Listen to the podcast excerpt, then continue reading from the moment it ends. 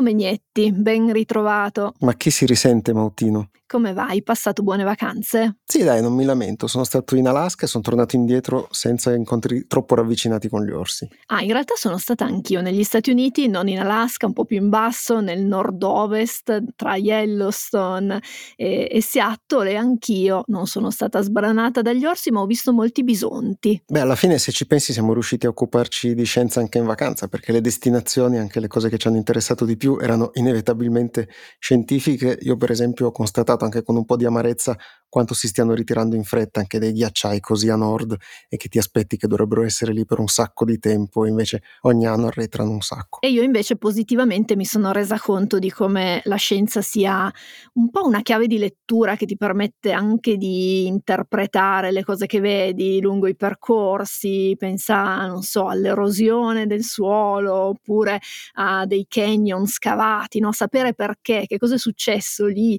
ti dà, una, ti dà qualcosa di più, no? Quindi ti permette di godere della vacanza in una maniera un po' diversa, un po' quello che ci diciamo sempre, no? la scienza è il nostro mondo anche in vacanza. Bene, quindi in attesa di costituire l'agenzia di viaggi di Ci vuole una scienza, possiamo iniziare la seconda stagione di questo podcast. E nella puntata di oggi parliamo di virus del West Nile, di un viaggio verso la Luna e di cercatori di acqua un po' particolari. Io sono Beatrice Mautino. E io sono Emanuele Megnetti e state ascoltando Ci vuole una scienza.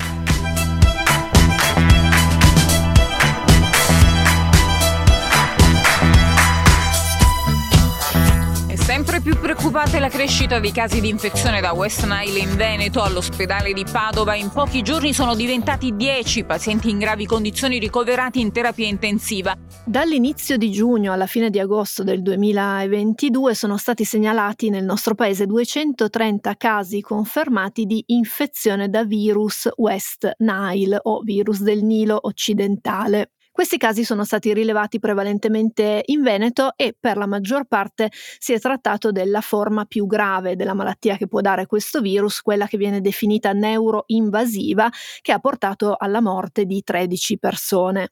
La febbre West Nile è una malattia provocata appunto dal virus del West Nile, che è un virus che appartiene alla famiglia dei flaviviride, isolato per la prima volta negli anni 30, nel 1937 per la precisione, in Uganda, nella regione appunto del West Nile. Il virus è ormai diffuso un po' in tutto il mondo, in Africa, in Asia occidentale, in Europa, in Australia, in America e parlando di Europa l'Italia è uno dei centri più colpiti. Quella che possiamo definire come fonte originaria del virus sono gli uccelli migratori che viaggiano dall'Africa subsahariana, dal Nord Africa e dal Medio Oriente verso nord e quindi anche verso i paesi europei nel nostro caso.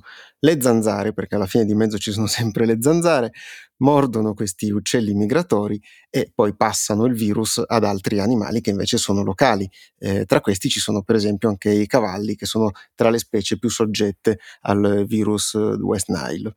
In Europa le specie di zanzare che sono colpevoli della trasmissione eh, di questo virus non sono le zanzare tigre, come magari ogni tanto avete anche sentito dire, ah, questa specie un po' più esotica ci ha portato eh, questo tipo di virus, ma sono in realtà proprio le zanzare comuni, che quindi sono già endemiche dalle nostre parti, come la Culex pipiens e la Culex modestus, le cui punture sono il principale mezzo di trasmissione poi anche per gli esseri umani e tra altri animali. Il virus, e questo è bene specificarlo, non si trasmette da persona a persona per contatto, ma si può trasmettere attraverso le trasfusioni di sangue oppure con i trapianti di tessuti, di cellule e di organi da un donatore che naturalmente è stato infettato con il virus. Eh, e proprio per questo motivo vengono effettuati di solito dei controlli molto più eh, attenti e potenziati proprio nelle zone dove viene riscontrata la presenza del virus West Nile. Facciamo un po' di storia. Il virus è arrivato in Europa per la prima volta negli anni 50, quindi era stato scoperto nel 37, negli anni 50 è arrivato in Europa appunto con il mezzo di trasporto che hai descritto tu prima, quindi con gli uccelli migratori. Il primo focolaio riconosciuto negli esseri umani si è verificato nel 62-63 in Camargue, che tra l'altro è una regione dove ci sono molti cavalli nel, nel sud della Francia. La prima grande epidemia in Europa è eh, di molti anni dopo, parliamo del 1996 in Romania, nella quale sono stati identificati circa 400 casi. Da allora sono stati segnalati diversi casi sia isolati sia poi di focolai e anche di epidemie in paesi dell'Europa meridionale, orientale e occidentale e da almeno una decina d'anni l'Italia è tra le zone più colpite, soprattutto appunto nel Veneto e nell'Emilia Romagna del nord. Ecco, visto che su questo virus si è letto e si è sentito dire un po' di tutto, è bene così vedere un po' nella giusta prospettiva quali sono anche i rischi poi eh, associati a un'eventuale malattia causata da un'infezione da virus West Nile. Allora, Partendo dall'inizio possiamo dire che il periodo di incubazione, da quando si viene punti da una zanzara che infetta, quando poi si manifestano eventualmente dei sintomi, varia tra 2 e 14 giorni. E parlavo dei sintomi perché nella stragrande maggioranza dei casi, circa l'80%, non succede proprio niente, cioè si contrae il virus, si ha l'infezione, però il nostro organismo pensa poi a smaltirlo, ormai siamo diventati tutti esperti su come funzionano queste cose con due anni di pandemia, il virus passa, se ne va e non lascia nessun segno e sintomi e quindi non ci si accorge neanche di essere stati infettati da questa tipologia di virus. In alcuni casi però invece eh, naturalmente l'infezione può essere sintomatica e qui i sintomi però sono leggeri come febbre, mal di testa, nausea, vomito, eh, linfonodi ingrossati oppure si possono avere anche degli sfoghi cutanei che possono durare durare da qualche giorno fino a qualche settimana, come sappiamo è tutto molto soggettivo e dipende da come ognuno è fatto. Ci sono però persone che sono più a rischio, che sono spesso le persone anziane oppure che sono debilitate, quindi il loro sistema immunitario non funziona a dovere e allora in questo caso i sintomi possono essere anche più gravi. Una persona su 150 può avere febbre alta, forti mal di testa, debolezza muscolare, disorientamento, tremori e arrivare anche poi a sintomi più importanti come disturbi della vista, convulsioni, paralisi e nei casi proprio più estremi anche al coma.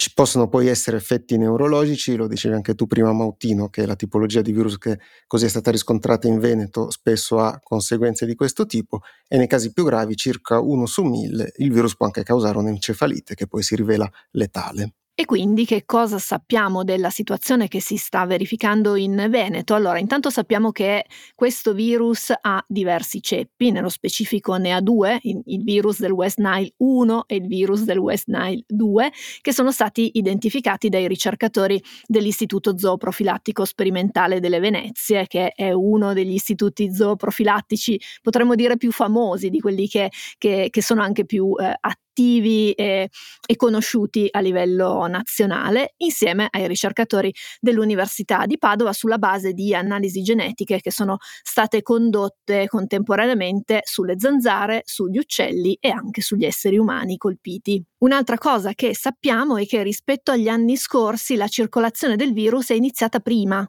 Normalmente il virus iniziava a circolare da luglio, insomma, quindi insomma da estate inoltrata, mentre quest'anno i primi casi ce li abbiamo avuti a giugno e questa situazione probabilmente è stata favorita dalle alte temperature dei mesi primaverili. Abbiamo avuto una primavera molto calda e quindi che ha permesso la schiusa delle uova delle zanzare e anche la loro proliferazione.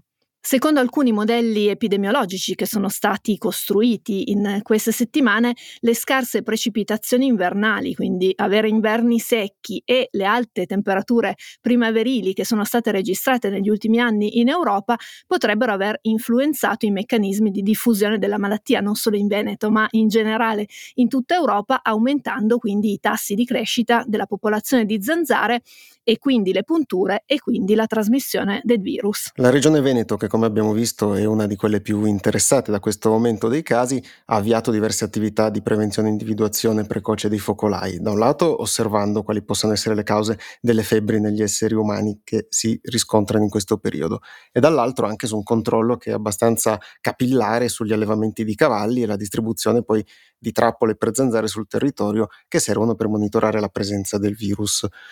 Inoltre tutti i donatori di sangue, abbiamo visto che una delle possibilità di trasmissione del virus è proprio questa, attraverso la donazione di sangue e organi, vengono controllati per evitare che possano esserci eh, trasfusioni infette oppure anche trapianti con organi che sono infetti. Quando viene identificato un caso, la regione ha anche previsto tutto un protocollo che viene attivato sia per disinfestare la zona eh, in cui è stato riscontrato il caso e quindi far sì che ci siano meno zanzare che potrebbero essere eh, infettate. E in più, visto che è periodo estivo, Caramautino e quindi ci sono ancora sagre, festival e tutte queste cose dove molte persone stanno insieme e quindi diventano un banchetto privilegiato per le zanzare, anche in questo caso qua viene previsto che ci siano tutte delle attività di prevenzione e disinfestazione. E io sono convinta che tu vorresti fare parte di queste squadre di disinfestazione che vanno a sterminare le, le zanzare. Per una buona causa, certo. Comunque, parlando poi delle soluzioni, bisogna dire che al momento non abbiamo un vaccino, come c'è invece per, per molti altri virus, ce ne sono in studio, eh, però al momento non esistono di autorizzati né alla somministrazione né ovviamente al commercio per gli esseri umani, mentre c'è per i cavalli, quindi almeno da quel punto di vista i cavalli possono essere vaccinati. Chissà se ci sono cavalli Novax. Beh, in realtà potrebbero esserci dei proprietari di cavalli Novax, però non, no, non, lo sappiamo, magari è stata anche fatta qualche indagine in questo senso. Comunque la prevenzione di fatto consiste soprattutto nel ridurre l'esposizione alle punture di zanzara eh, con i metodi che abbiamo diffusamente raccontato in una puntata speciale di Ci vuole una scienza che era andata in onda prima della pausa estiva e della quale Megnetti va particolarmente fiero. Gran puntate, certo. Li riassumiamo brevemente riprendendo quelli che poi sono stati elencati dall'Istituto Superiore di Sanità nella pagina dedicata proprio al virus del West Nile. L'IS eh, consiglia di usare dei repellenti per capire quali appunto andate ad ascoltare la puntata, indossare pantaloni lunghi, camicie con le maniche lunghe quando si è all'aperto, soprattutto all'alba e al tramonto, che sono i periodi in cui le zanzare tendono a colpire di più, usare le zanzariere alle finestre, quindi proteggersi meccanicamente e poi evitare di allevarle le zanzare, per cui svuotare i sottovasi su balconi, terrazzi e giardini oppure altri contenitori. Il classico sono le piscinette per i bambini, quindi anche quello, svuotarle e lasciarle asciugare, cambiare l'acqua nelle ciotole per gli animali e insomma cercare in tutti i modi di rendere la vita difficile alle zanzare. Rendere la vita difficile alle zanzare è sempre sacrosanto e doveroso. Tornando così sul virus West Nile e così anche un po' sulle informazioni che sono circolate, sulla particolare attenzione che c'è stata intorno, dobbiamo anche dire che ci sono stati altri anni con aumenti rilevanti dei casi di febbre da West Nile e probabilmente probabilmente adesso arriviamo anche da due anni di pandemia, quasi tre, e quindi c'è una maggiore attenzione anche a tutte queste malattie virali, alla possibilità che ci possano essere così altre infezioni in corso oltre a quelle che abbiamo imparato a conoscere della Covid.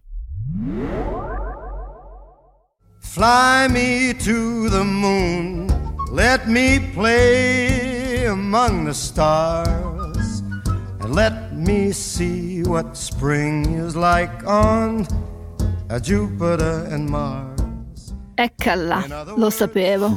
Eh, cosa? Eh, cosa? Beh, d'altronde. Cioè Frank proprio... Sinatra? Sì, sì, sì. Fly, eh, fly me no. to the moon. Eh, è arrivato il momento. È arrivato il momento di parlare dello spazio. Torniamo sulla no. No, il momento di scusarci, di scusarci con tutte le ascoltatrici e gli ascoltatori perché eh, le vacanze estive non hanno fatto passare la passione per lo spazio al buon Begnetti. L'hanno acuita, l'hanno acuita. È un po' che non ne parliamo di spazio. Se posso dire, c'è un elemento positivo in questa storia che stai per oh. raccontarci, oh. perché almeno torniamo sulla Luna, no? Esatto. Almeno c'è qualcosa da dire, cioè, almeno succede qualcosa finalmente.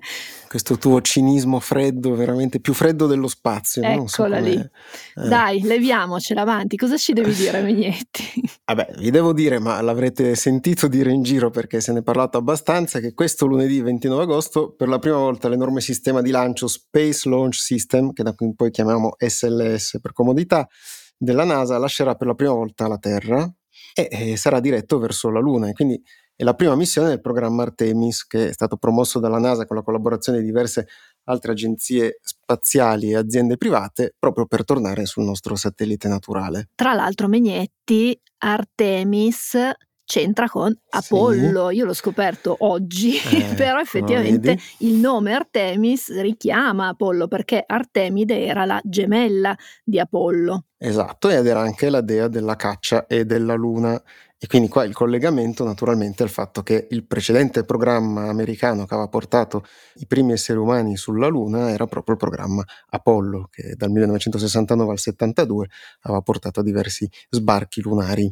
Quello di lunedì è un test che viene definito cruciale per il futuro delle esplorazioni spaziali con esseri umani, oltre all'orbita terrestre, ed è quindi per questo molto atteso, anche perché ha subito un'infinità di rinvii e eh, costi che sono esorbitati via via sempre di più. Pensa, Mautino, che il primo lancio di questo razzo sarebbe dovuto avvenire nel 2016, quindi la NASA è un filo in ritardo. Vabbè, ma sai che con le grandi opere succede sempre. Tra l'altro tu hai detto che eh, questa esplorazione è propedeutica poi all'esplorazione con gli esseri umani perché lo ricordiamo, non ci saranno esseri umani su questo razzo lunedì. No, esatto. Artemis 1 è una, così, puoi vederla come una grande prova generale in vista del primo lancio con astronauti, che è previsto invece con la missione successiva, che è Artemis 2, che avverrà nel 2024. L'obiettivo di questa missione è quello di raggiungere la Luna, però non effettuerà un allunaggio, quindi parte dalla Terra, arriva sulla Luna, ci gira intorno e poi torna indietro, anche perché al momento il sistema per fare l'allunaggio vero e proprio non è stato ancora costruito, ma poi ci torniamo brevemente dopo. L'allunaggio vero e proprio avverrà poi nel 2025, che però così una data che a molti appare ottimistica, visti i precedenti e visti i ritardi che sono stati accumulati fin qui. Quindi io so che sto per pentirmi di questa domanda, però facciamo un po' di storia di questo progetto. La ringrazio Mautino per questa domanda, del tutto spontaneo. Allora, prima parlavamo delle missioni Apollo, però non ci torniamo sopra, possiamo dire che siamo andati sulla Luna fino al 1972, poi abbiamo smesso e ci siamo accontentati di andare nell'orbita bassa della Terra, quindi fino a 400 km circa di distanza dal nostro pianeta. Però la NASA intanto ha anche cercato in diverse circostanze, in diverse occasioni di provare a riprendere le esplorazioni spaziali oltre il nostro pianeta. E eh, così il primo appoggio significativo l'aveva trovato grazie a George W. Bush nel 2005, quando era stato avviato proprio un programma che si chiamava Constellation e che prevedeva da un lato di terminare la costruzione della Stazione Spaziale Internazionale e poi dall'altro di tornare sulla Luna entro il 2020 e poi eventualmente su Marte. Ora il 2022 e quindi eh avrete vabbè. intuito che anche questo programma... Un po' in ritardo. Esatto, non aveva funzionato un granché non aveva funzionato anche perché poi era arrivato Obama che aveva detto ok, bella tutta questa idea di tornare sulla Luna, ma quanto ci costa e quanto ci mettiamo veramente a farla? Ecco, io mi, mi sento in linea con Obama da questo punto di vista perché effettivamente quanto ci costa. Eh, ti piace vincere facile proprio. Fecero una revisione del progetto ed emersero così indicazioni sul fatto che i costi sarebbero stati enormi e che i ritardi che si erano accumulati non sarebbero stati gli unici, ce ne sarebbero stati altri. Allora Obama, o meglio comunque così il suo team di esperti, dissero va bene, facciamo una cosa, visto che adesso stiamo mandando in pensione gli shuttle, che erano le astronavi che venivano usate per esempio per costruire anche la Stazione Spaziale Internazionale, che a quel punto era stata completata, si sono detti perché non ricicliamo il più possibile delle tecnologie che abbiamo già sviluppato per gli shuttle e non le usiamo per costruire un nuovo razzo più potente che invece di tenerci vicino alla Terra ci porterà verso la Luna? Sulla carta era un'ottima idea, poi, come avviene spesso nell'esecuzione, anche questa idea qua si è rivelata molto più complicata del previsto, perché da un lato è vero che potevi risparmiare, per esempio, usando gli stessi motori che usavano gli shuttle, dall'altro però bisognava costruire da capo eh, dei razzi che fossero comunque più grandi rispetto a quelli che venivano usati per lanciare gli shuttle. E quindi è arrivato Trump inaspettatamente. O meglio, è arrivato Mike Pence, che era il vicepresidente di Trump, che aveva le deleghe sullo spazio e che aveva così intravisto la possibilità di non uccidere completamente il piano di Obama, però di cambiarlo e di aggiornarlo ai tempi, e cioè al fatto che ormai tutto intorno alla NASA si erano costituite diverse aziende private che gestivano direttamente i lanci spaziali, non facevano soltanto da appaltatrici come era successo fino ad allora con la NASA che controllava tutto il resto. E quindi ha immaginato questo nuovo programma che poi è Artemis, che vede proprio il coinvolgimento maggiore dei privati e quindi la possibilità che su questa benedetta luna sì ci andremo, però con il passare del tempo il coinvolgimento dei privati farà sì che anche gli spostamenti verso la Luna e anche gli allunaggi saranno gestiti dai privati e quindi con un ruolo della NASA che sarà più di coordinamento insieme ad altre agenzie spaziali. E quindi questo razzo che è stato costruito un po' con dei resti dello shuttle, un po' da, da zero, con, insomma è un bel ibrido no? di, di tante cose diverse, boh, proviamo a descrivere come è fatto, quindi cerchiamo di capire che cosa vedranno le persone che decideranno di seguire in diretta il lancio lunedì. Ecco, allora immagina di essere su una gondola a Venezia. Bello, poetico, dai. Bello, ecco. Sei lì sul Canal Grande, a un certo punto senti un boato pazzesco e il campanile di San Marco che si stacca dal suolo e pian piano prende quota e va in cielo. Ecco, più o meno chi assisterà al lancio di lunedì da Cape Canaveral assisterà a qualcosa di simile, nel senso che SLS è alto più o meno come il campanile di San Marco, quindi quasi 100 metri, ed è oggi il più potente razzo che sia stato mai costruito, più addirittura del Saturn 5, che era quello che aveva portato eh, gli esseri umani sulla Luna. Ovviamente la, l'analogia è sull'altezza, il campanile di San Marco, come tu mi insegni da esperta di Venezia, è un filo più denso e più ingombrante rispetto a un razzo il razzo non è fatto di mattoni, cemento e campane soprattutto. A guardarlo quindi questo benedetto SLS in effetti ricorda un po' dei pezzi dello shuttle, come dicevi anche tu prima Mautino, o meglio del sistema di lancio, non so se te lo ricordi, quell'arancione bianco che era attaccato all'astronave che sembrava un po' un aeroplano, no? Certo. Ecco, molto convincente. Ok, quindi questo sistema, dicevamo prima, è su una scala un po' più grande rispetto al precedente e i motori che erano attaccati allo shuttle adesso sono attaccati a quello che si chiama core stage, che quindi è questo grande cilindro centrale arancione. Alla sua base ci sono gli stessi motori che usava lo shuttle. Ai due lati ci sono invece altri due razzi che hanno proprio il compito di aiutare a staccarsi dal suolo tutto il sistema di lancio e eh, compreso quindi anche il core stage, e di raggiungere, pensa, in due minuti 50 km di altitudine, quindi una discreta accelerazione.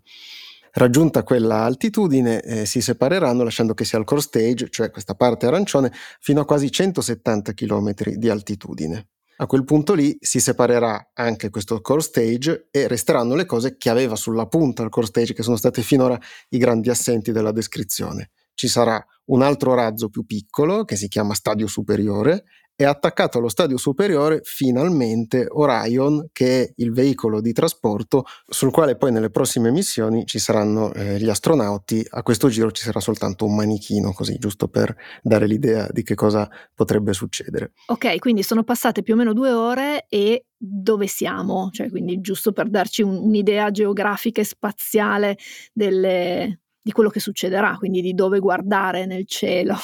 Lo stadio superiore continuerà a spingere Orion fino a quando, dopo due ore, si staccherà e quindi finalmente Orion, il veicolo spaziale, sarà libero di muoversi da solo nello spazio e di intraprendere il resto del suo viaggio verso la Luna, che in media si trova a 380.000 km di distanza da noi, quindi un viaggetto non indifferente. E invece, Megnetti, quella storia dei mini satelliti che Orion dovrebbe lasciare per, per strada, tipo pollicino, mentre, mentre, prosegue nel suo viaggio sulla Luna, eh, che cos'è? Insomma, di che cosa si tratta?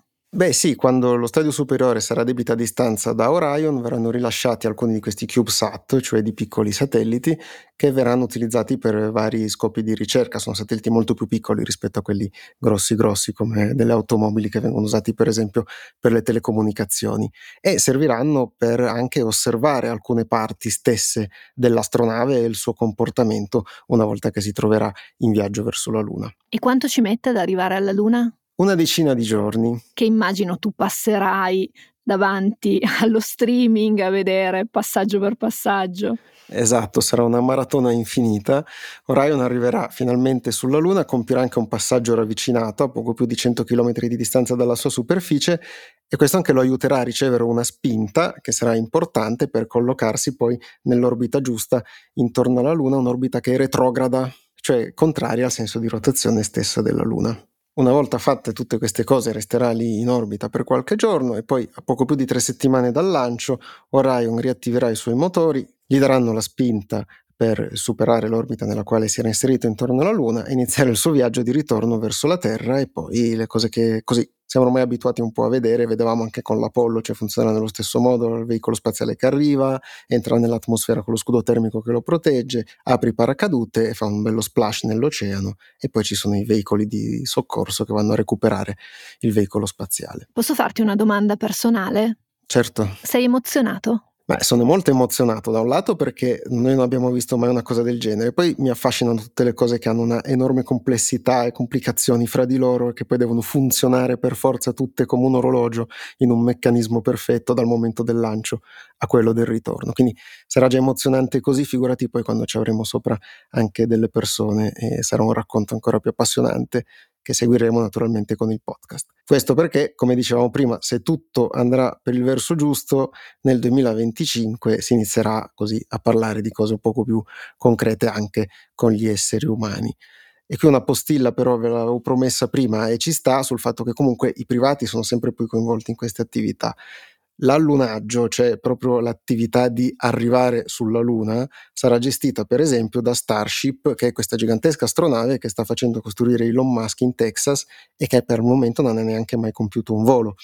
Quindi capite così che ci sono anche qui Parlavo prima delle complicazioni, qui queste non mancano. La NASA però ha fatto completo affidamento su Musk proprio appaltandogli il compito di gestire l'allunaggio. Vuol dire che la sua astronave dovrà già essere in orbita intorno alla Luna, quando arriveranno gli astronauti con Orion dovranno passare su questa Starship che scenderà sulla Luna, poi tornerà indietro e li farà tornare poi eh, sulla Terra attraverso eh, Orion. Tutto questo però succederà nei prossimi anni e c'è così il piccolo dettaglio non detto che in realtà questa Starship può già fare tutto da sola, cioè può partire dalla Terra, può andare sulla Luna, può atterrare sulla Luna e può tornare indietro.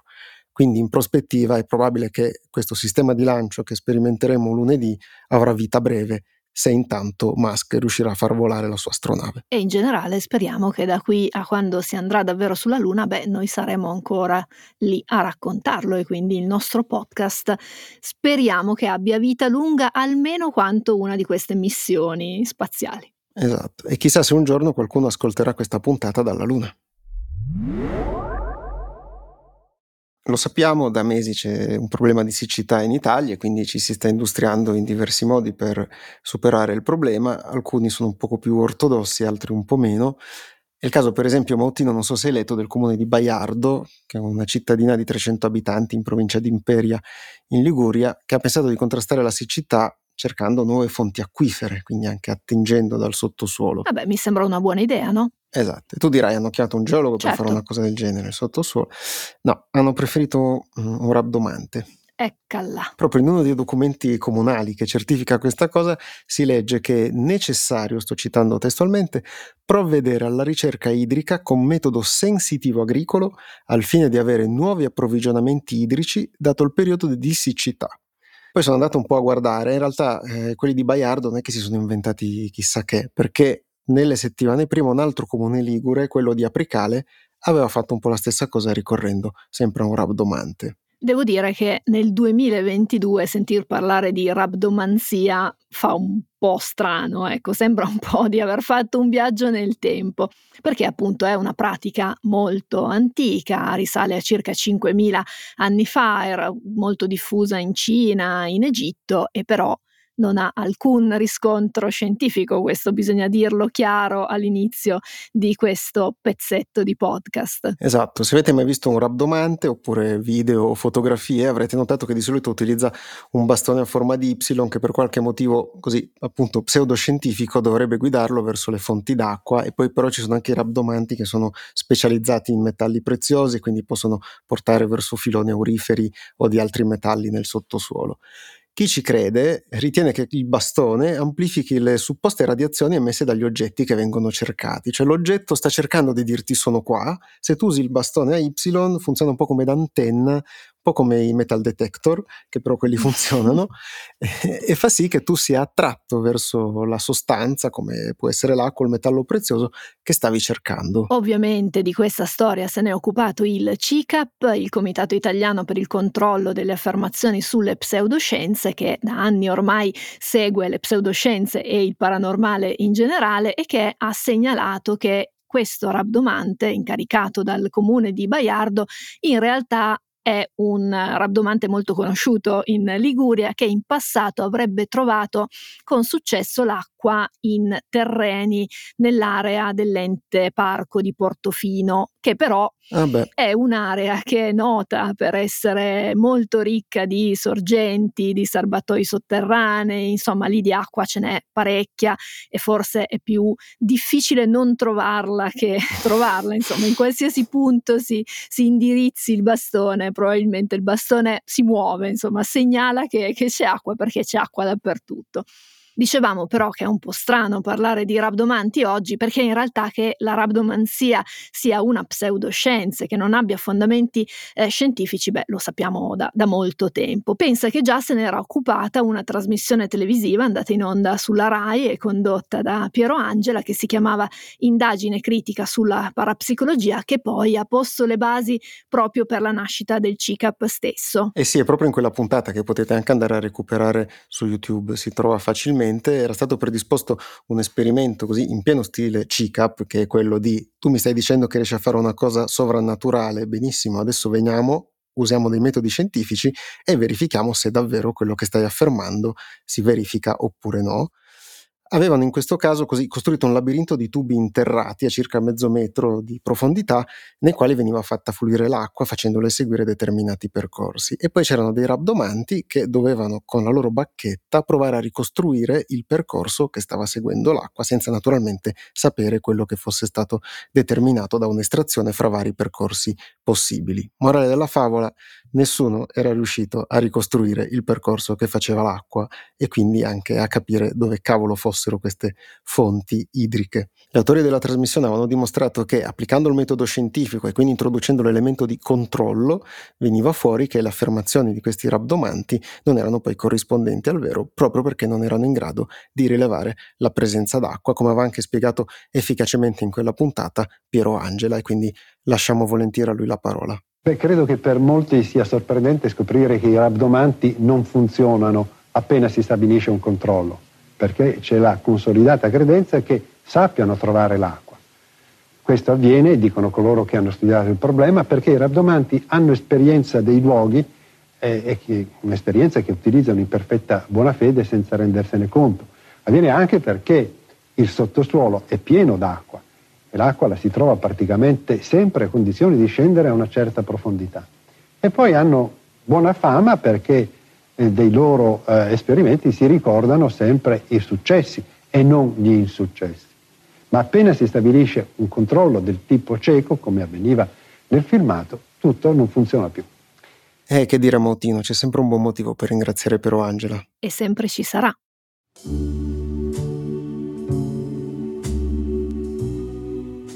E grazie a tutti e a tutte voi per averci seguito in questa prima puntata della nuova stagione di Ci vuole una scienza. Vi ricordiamo che se volete scriverci per inviarci commenti, suggerimenti sugli argomenti da affrontare, potete farlo a ci vuole una scienza chiocciola ilpost.it. E noi ci sentiamo venerdì prossimo.